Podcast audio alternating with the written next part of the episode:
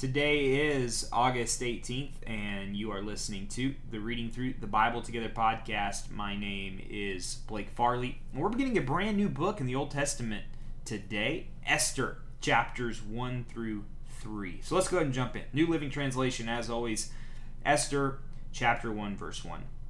These events happened in the days of King Xerxes, who reigned over 127 provinces, stretching from India to Ethiopia. At that time, Xerxes ruled his empire from his royal throne at the fortress of Susa. In the third year of his reign, he gave a banquet for all his nobles and officials. He invited all the military officers of Persia and Media, as well as the princes and nobles of the provinces. The celebration lasted 180 days. That's a party, my friends. Continuing on. A tremendous display of the opulent wealth of his empire and the pomp and splendor of his majesty. When it was all over, the king gave a banquet for all the people, from the greatest to the least, who were in the fortress of Susa. It lasted for seven days and was held in the courtyard of the palace garden. The courtyard was beautifully decorated with white cotton curtains and blue hangings, which were fastened with white linen cords and purple ribbons to silver rings embedded in marble pillars. Gold and silver couches stood on a mosaic pavement of porphyry, marble, mother of pearl, and other costly stones. Drinks were served in gold goblets of many designs, and there was an abundance of royal wine reflecting the king's generosity. By edict of the king, no limits were placed on the drinking, for the king had instructed all his palace officials to serve each man as much as he wanted. At the same time, Queen Vashti eh, gave a banquet for the women in the royal palace of King Xerxes. On the seventh day of the feast, when King Xerxes was in high spirits because of the wine, that is Bible talk for drunk, he told the seven eunuchs, I, I, I added the commentary there, if you were wondering. He, he, told the seven eunuchs who attended him, Maham, Bizva, Habara, Bigmuth, Abigath, Zephyr, and Carcas, to bring Queen Vashti to him with the royal crown on her head. He wanted the nobles and all the other men to gaze on her beauty, for she was a very beautiful woman. But when they conveyed the king's order to Queen Vashti, she refused to come. This made the king furious, and he burned with anger. He immediately consulted with his wise advisers, who knew all the Persian laws and customs, for he always asked their advice. The names of these men were Kashini, Shemetha, Adamatha, Tarshish, Meresis, Merceritius, and Memucan, seven nobles of Persia and Media. They met with the king regularly and held the highest position in the empire. What must be done to Queen Vashti? The king asked. What penalty does the law provide for a queen who refuses to obey the king's orders, properly sent through his eunuchs? Memukai answered the king and his nobles, Queen Vashti has wronged not only the king, but also every noble and citizen throughout your empire. Women everywhere will begin to despise their husbands when they learn that Queen Vashti has refused to appear before the king. Before his day is out, the wives of all the king's nobles throughout Persia and Media will hear what the queen did and will start treating their husbands the same way there will be no end to their contempt and anger. Oh my, how bad would it be if women actually weren't objectified? Yeah, verse 19. So if it please the king, we suggest that you issue a written decree, a law of the Persians and Medias that cannot be revoked. It should order that Queen Vashti be forever banished from the presence of King Xerxes. Seems a little severe, doesn't it? And that the king should choose another queen, more worthy than she, when this decree is published throughout the king's vast empire, husbands everywhere, whatever their rank, will receive proper respect from their wives. And by respect, it means total allegiance.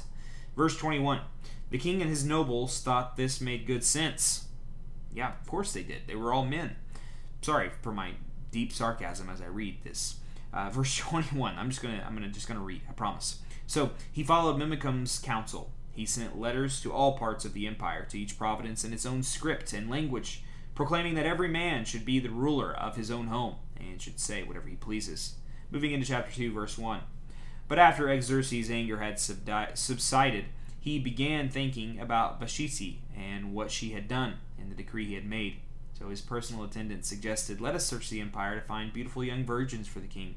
Let the king appoint agents in each province to bring these beautiful young women into the royal harem at the fortress of Susa. Hegai, the king's eunuch in charge of the harem, will see that they are all given beauty treatments. After that, the young woman who most pleases the king will be made queen instead of Vashti.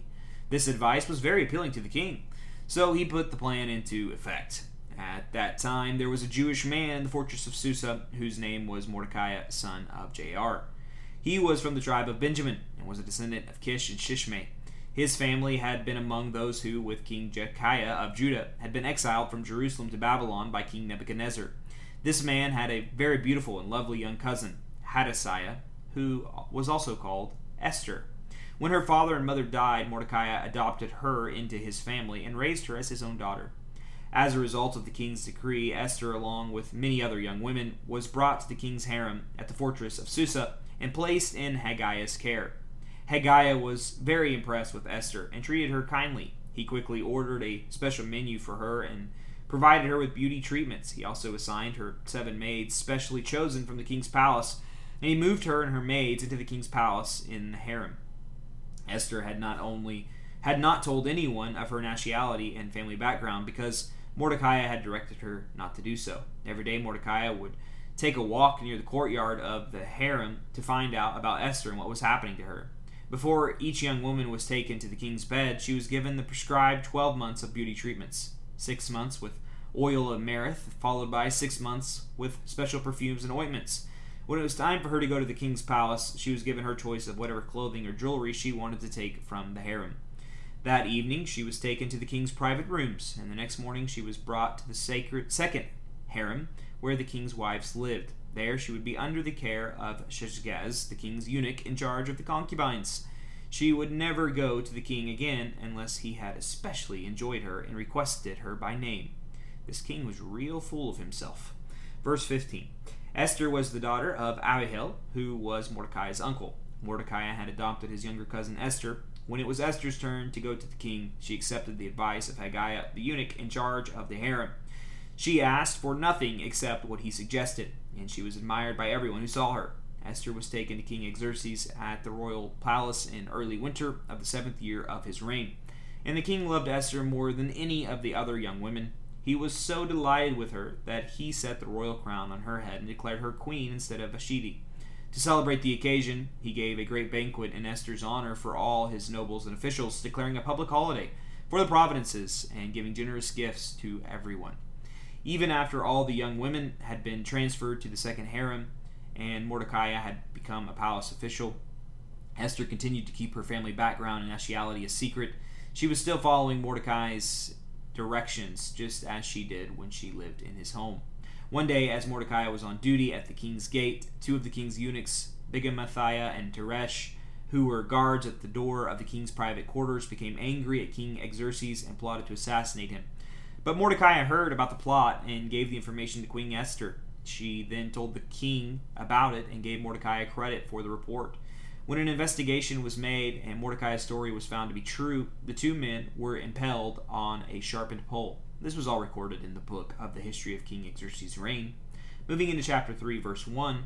Sometime later, King Xerxes promoted Haman, son of Hamaneth the Agagite, over all the other nobles, making him the most powerful official in the empire. All the king's officials would bow down before Haman to show him respect whenever he passed by, for so the king had commanded.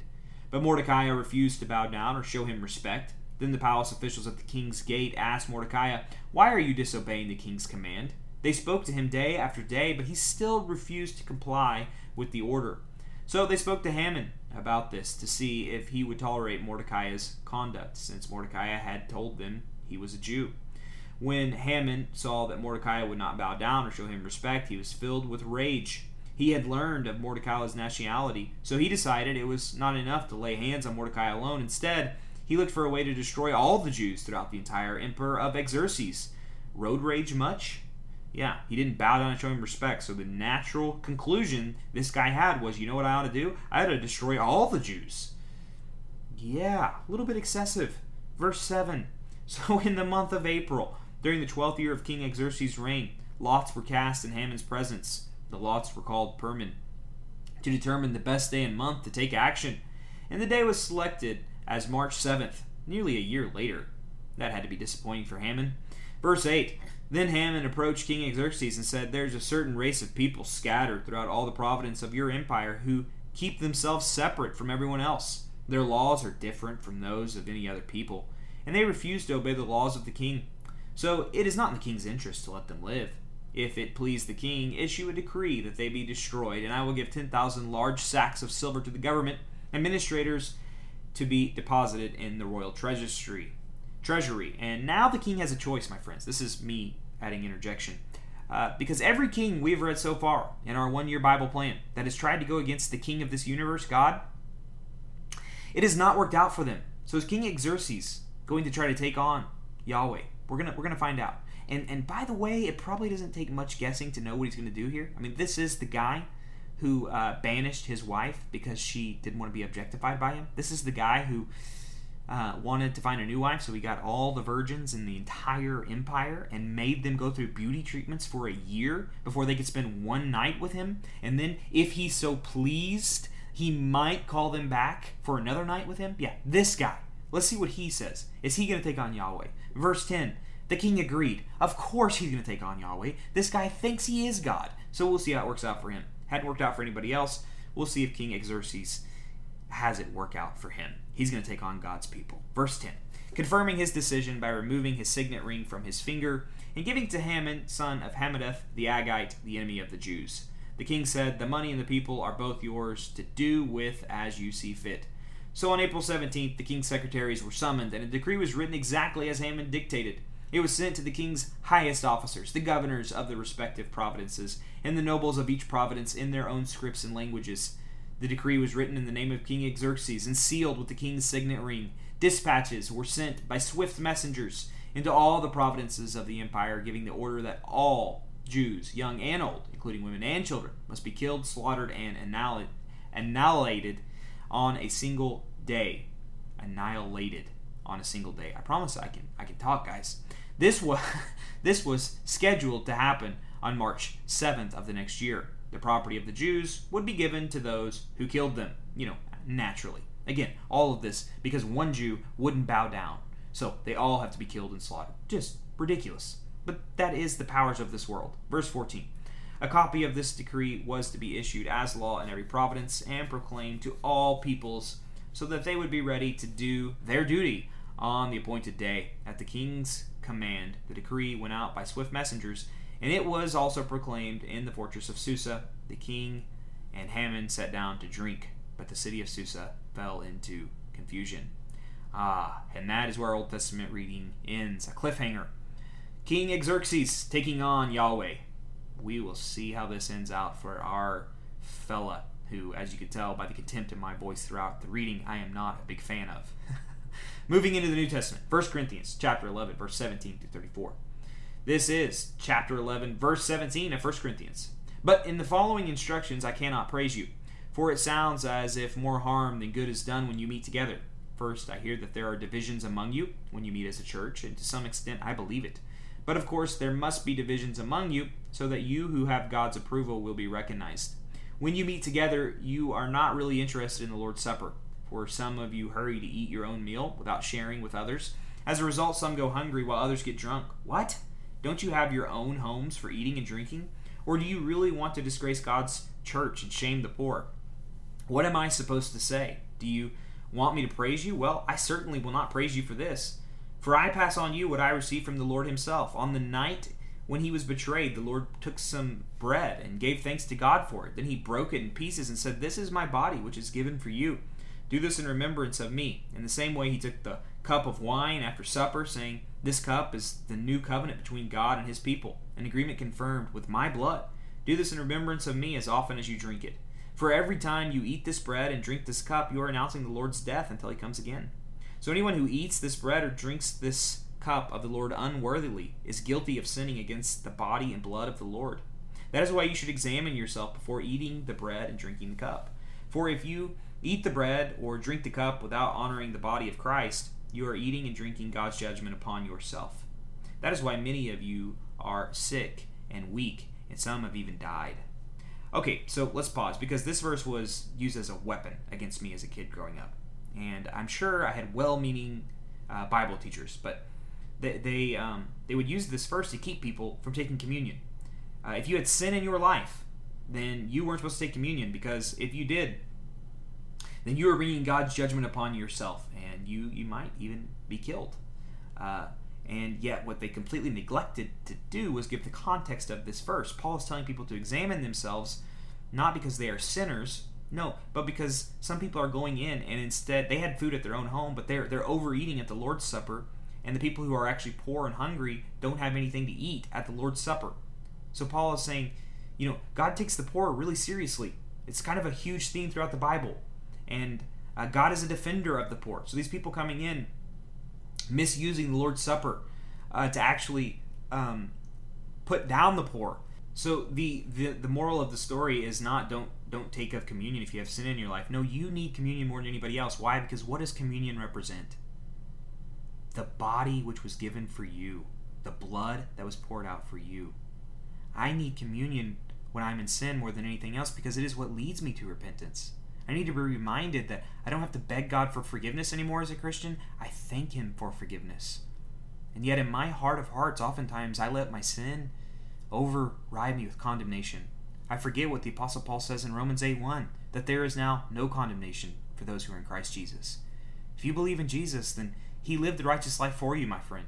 He died the death you deserve to die, and on the cross, He said, It is finished. He didn't say, It is finished, and if they mess up, they have to really beat themselves up, or else I will kill them. No, he said, It is finished. The sin is paid for. And we come to communion and uh, we are reminded of that forgiveness. And you say, Oh, but won't people just go on sinning all the more if we don't scare them into examining themselves? No. If you scare people and you take verses out of context, what it does is it leads to shame and guilt, which leads to more sinning. It is the overwhelming, scandalous grace of God that leads people to bow down in all encompassing lifestyle type of worship. Because how could this Father be so good to a sinner like me? So do not let anybody beat you up with this verse. The Lord's Supper is exactly for the poor, the weak, and the sinners because it reminds them of what Jesus Christ has done for them. This verse was a warning to those who misuse the Lord's Supper for their own benefit. And I believe that would include church leaders who try to use this as a weapon against people to get power over them. Just some food for thought. Verse 31. Blake rant over. but if we would examine ourselves, we would not be judged by God in this way. Yet when we are judged by the Lord, we are being disciplined so that we will not be condemned along with the world. So, my dear brothers and sisters, when you gather for the Lord's Supper, wait for each other. See, there it is again. We're, we're waiting to allow them to eat. If you are really hungry, eat at home so you won't bring judgment upon yourselves when you meet together. So, nobody reads the context of this. Verse 34 continued. I'll give you instructions about the other matters after I arrive. So that concludes our New Testament reading. Sorry, but every time I come across that verse, I just uh, I have to, to, speak on it because people, it's supposed to be the Lord's Supper is all about God's grace, and, and we make it about condemnation, and it just doesn't make any sense to me. Those who are who are sinners and they've been convicted of sin need the Lord's Supper more than anybody else. Not get your life right and then come to the table. Ugh, that's that's anti-Jesus. Proverbs chapter 21 verse 19 and 20. It's better to live alone in the desert than with a quarrelsome, complaining wife. Solomon said it, not me, friends. Just reading the Bible. Verse 20 The wise have wealth and luxury, but fools spend whatever they get. And finally, we will read Psalm 35, verses 17 through 28 in a posture of prayer. This is verses 17 and 28 of the 35th Psalm. Beginning here in verse 17 How long, O Lord, will you look on and do nothing? Rescue me from their fierce attacks. Protect my life from these lions. Then I will thank you in front of the great assembly. I will praise you before all the people. Don't let my treacherous enemies rejoice over my defeat. Don't let those who hate me without cause gloat over my sorrow. They don't talk of peace. They plot against innocent people who mind their own business. They shout, Aha, aha! With our own eyes, we saw him do it. O Lord, you know all about this. Do not stay silent. Do not abandon me now, O Lord. Wake up. Rise to my defense. Take up my case, my God and my Lord. Declare me not guilty, O Lord my God, for you give justice. Do not let my enemies laugh about me in my troubles. Do not let them say, Look, we got what we wanted. Now we will eat him alive. May those who rejoice at my troubles be humiliated and disgraced. May those who triumph over me be covered with shame and dishonor. But give great joy to those who came to my defense. Let them continually say, Great is the Lord, who delights in blessing his servant with peace. Then I will proclaim your justice, and I will praise you all day long. Lord, thank you that you are the God who, through Jesus Christ, gives us peace. What a blessing it is for those of us who trust in him as our Savior and our Lord. And it's in his name we pray. Amen. Thank you for joining me for today's reading. Uh, excited to pick back up in Esther tomorrow, and we get to continue Paul's letter to the church in Corinth. Love to hear your thoughts on today's reading or any of the other readings, and hope to see you back here tomorrow as we continue our journey reading through the Bible together.